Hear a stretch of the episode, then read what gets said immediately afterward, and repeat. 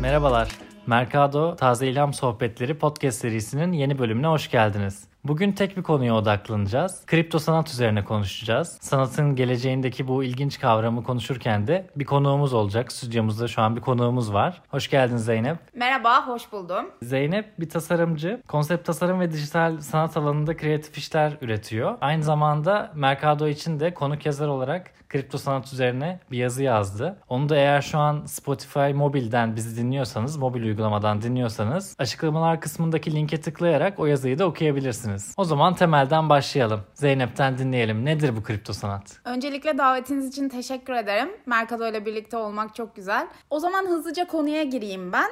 Kripto sanat kavramıyla ilk nasıl tanıştığımdan biraz bahsederek konuya giriş yapayım. Ben konsept tasarımcı olarak çeşitli renderlar alırken bazı render sanatçılarıyla karşılaştım. Bunlar çok yeni dönem, çok yeni nesil dijital işler üreten sanatçılar. Ben de kendime bir nefes alma alanı olarak, bir kaçış alanı olarak kendi renklerim ve kendi görsel algımla çalışmalar üretebileceğim bir alan oluşturmak istedim. Bunu da en iyi render sanatıyla yapabileceğimi fark ettim. Benim hikayem böyle başladı. Dijital alanda çok fazla iş üretilmesi, bence Adobe programlarının yaygın kullanılması ve Cinema 4D programının render, modelleme ve animasyon yapabilme yeteneklerinin hayatımıza dahil olmasıyla ilerledi. Bu alanda pek çok sanatçı Cinema 4D programını kullanarak çok keyifli işler çıkartabilmekte. Aslında bizim bugüne kadar alışık olduğumuz sanat kavramı çok daha farklı. Sanat bizim için elle tutulabilir, gözle görülebilir ama tek bir tane üretilmiş olan, benzersiz ve kopyalanması zor öğeler içermekte. Fakat bu kavram dijitalleştiğinde ortaya bazı sorular çıkıyor. Dijital sanat eserlerinin orijinallerini nasıl anlayabiliriz? Koleksiyonerler bu dijital eserlere sahip olmak istediklerinde nasıl bir yol izlemeli? Koleksiyoner bir eseri satın aldığında sadece kendine ait olduğundan nasıl emin olabilir? Tüm bu soruların cevabını artık kripto sanat kavramı vermekte. Bitcoin kavramından alışkın olduğumuz blockchain teknolojisi kripto sanatı mümkün hale getiriyor. Bu arada blockchain sisteminden bahsediyoruz. Bu sistemle ilgili temel bilgilere ulaşmak isterseniz yazımızda bahsettik. Yazıya Spotify mobil uygulamasından dinliyorsanız şu an linkten ulaşabilirsiniz açıklamalar kısmındaki. En basit haliyle üretilen dijital alandaki sanat eserlerini pazar yeri mantığında koleksiyonerlerle buluşturan çeşitli internet siteleri mevcut. Bu internet siteleri içerisinde dijital sanat üreten sanatçılar sanat eserlerini benzersiz jetonlar haline getirmekte. Bu da NFT yani Non-Fungible Token ismi verilen bir sistemle gerçekleşiyor. Bu şekilde üretilen eserler kripto sanat eseri haline getirilmiş oluyor. Bu eserler bu sistemle de koleksiyonerlerle buluşmuş oluyorlar.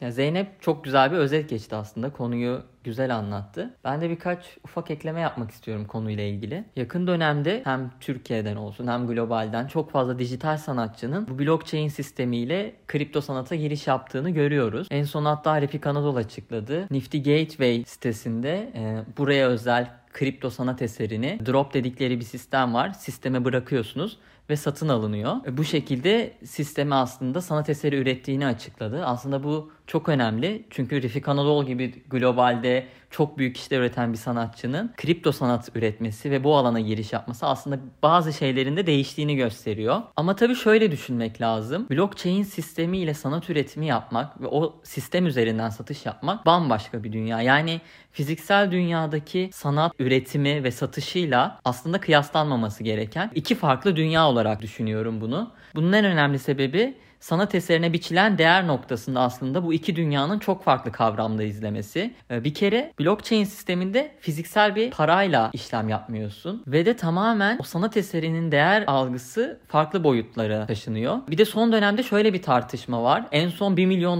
Murat Pak isminde bir sanatçının kripto sanat eseri satıldı. Ve bu tamamen dijital bir eser aslında. Bildiğimiz dijital bir animasyon, render çalışması buradaki sanat eserleri. Kripto sanat aslında bir yerde de blockchain sistemine bağlı olduğu için büyük bir yatırım dünyası. Biraz borsa gibi de düşünebilirsiniz. Örneğin yurt dışında herhangi büyük bir şirket halka arz edildiğinde mesela sizin oraya koyduğunuz sanat eserinin bile fiyatı değişiyor. Çünkü siz sisteme bağlı bir işlem yapıyorsunuz. Ya bu noktada aslında gerçek anlamda fiziksel dünyada apayrı da bir dünyası var. Ama şöyle güzel bir yanı var. Siz bir eser oraya koyduğunuz zaman her şey şeffaf bir şekilde işliyor tüm süreç. Siz onu satarken kim ne kadara almış, o eserin kaç tane edisyonu siz sisteme yüklediniz ve kimler almış bunu. Daha sonra ilk alan koleksiyoner bunu satmak istediğinde ta size kadar aslında tüm background infolarına insanlar ulaşabiliyor. Bu yüzden gerçek hayattaki fiziksel sanattan çok daha şeffaf bir sistem yürütülüyor. Ama bence en büyük avantajı dijital sanat eserlerinin artık satılabilir olması. Artık koleksiyonerlerin bu eserlere ilgi göstermesi ve kendi koleksiyonları için bunları alabiliyor olması. Bu noktada da tabii dijital sanatçılar için büyük bir fırsat. Zeynep, sen de bir dijital sanatçısın, dijital üretimler yapıyorsun. Renderlands isminde bir Instagram hesabı da açtın. Kendi yaratıcı renderlarını buraya yüklüyorsun. Böyle bir sisteme girmek ister misin? Ne düşünüyorsun bu konu hakkında? Şimdi bu konuda benim şöyle çekincelerim oluyor. İlk başta sitelere kayıt için bir sanatçı kimliği oluşturmak gerekiyor. Ben portfolyomu biraz daha zenginleştirerek ve biraz daha çeşitlendirerek aslında bu sisteme giriş yapmayı düşünüyorum. Yani bu benim için bir hedef. Süreç içerisinde gidebileceğim bir yol. Bu kavramı ve gidişatı yakından takip ediyorum. Aslında bayağıdır da takip ettiğim bir konu. Yaklaşık 3 ya da 4 aydır üzerinde ciddi araştırmalar yapıyorum ve bilgi edinmeye çalışıyorum.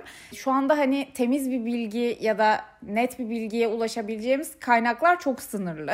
Çok konuşulmuyor aslında bu konu hakkında. Biz de bunu burada konuşarak aslında daha da gündeme getirmiş ve sizin aracılığınızla daha da ortaya çıkartmış oluyoruz. Şu anda en popüler ve bu sistem üzerinden satış yapan siteler dahi 2020'nin başlarında kurulmuş durumda. Yani gerçekten çok yeni ve çok alışılmadık bir sistem olarak ilerliyor. Senin de dediğin gibi sistem çok yeni. Daha yeni keşfediyor dijital sanatçılar da bu sistemi. Kane isminde bir sanatçının 24 katmandan oluşan dijital bir eseri var. Hatta $135,000 satıldı bu eser.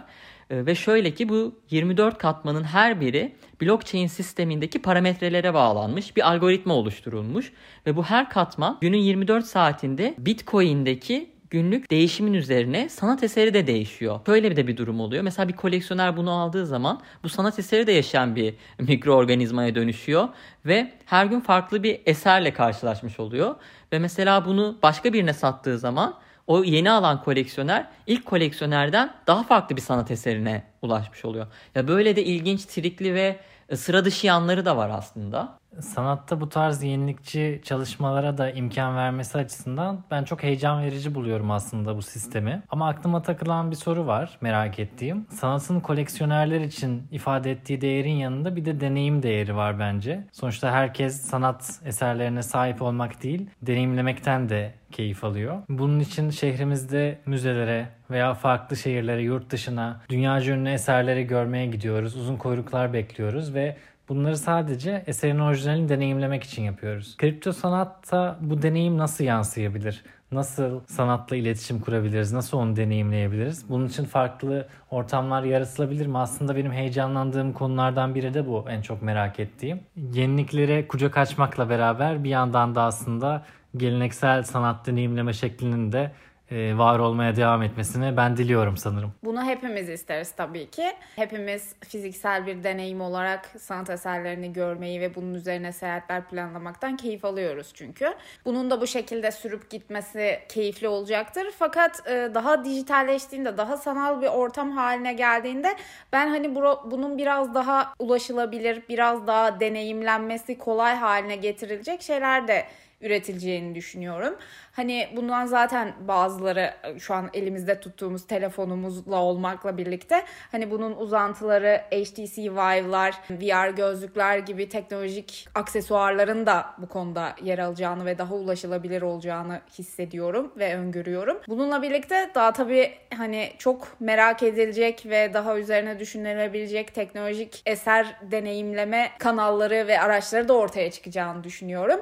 Ve hani gerçekten bu çok heyecan verici ve çok uzun bir süreç olacak gibi. Yani yeni bir dönem başlıyor sanki. Hoş, keyifli.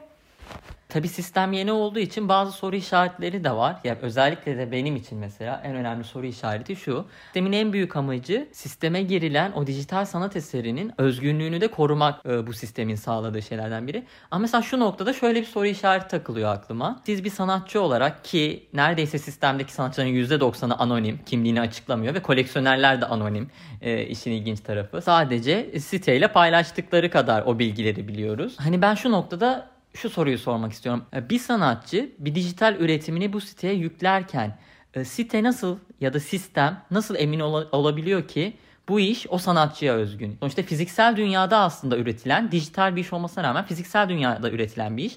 Belki başkası o işi üretti ve bir başkası sisteme giriyor. Benim için en büyük handikap burada başlıyor. Çünkü bildiğiniz gibi hani fiziksel dünyada sanat eserinde dijital iş bile olsa bir şeyi sattığınız zaman imza atmanız gerekiyor. Yani hard disklerin üzerine bile imza atılıyor şu an. Bunu sistem nasıl garantisini veriyor mesela? Bu hala bence büyük bir soru işareti.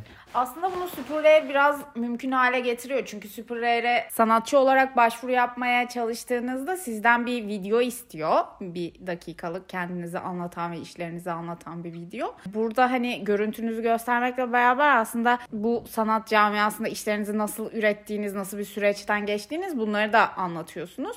Hani bu biraz daha mümkün hale getiriyordur diye düşünüyorum ama tabii ki yine algoritma da muhatap olduğumuz için ve karşımızda dijital hem koleksiyonerler hem de alıcılar olduğu için bu biraz daha hani daha anonim bir şeye, dediğin gibi senin de sorularının oluştuğu bir hale bürünüyor olabilir tabii ki, yani haklısın bu konuda. Ya bu sistem aslında bazı şeyleri de yeniden düşünmemizi sağlıyor. Yani sanat dediğimiz şey nedir? Sanata değer vermek nedir? Değer kavramı üzerinde gerçekten çok düşündüren bir sistem. Fiziksel dünyadaki sanat kavramı, ona biçilen değerle buradaki kavram bambaşka. Bir de tabii şöyle bir şey var. O kadar astronomik rakamlara çıkıldı ki fizikselde. Şimdi blockchain sisteminde de insanlar çok 1 milyon dolar gibi astronomik bir rakam ödediği zaman bir dijital esere diyorlar ki yani bu fizikseldeki karşılığı aslında bu eserin bu değil. Ama kime göre değil? Bu gibi birçok soruyu da sorgulamamıza sebep oluyor. Evet, bizi çok düşündüren bir konu oldu. Konuştukça da yeni konular ortaya çıktı. Yeni düşünülecek şeyler çıktı.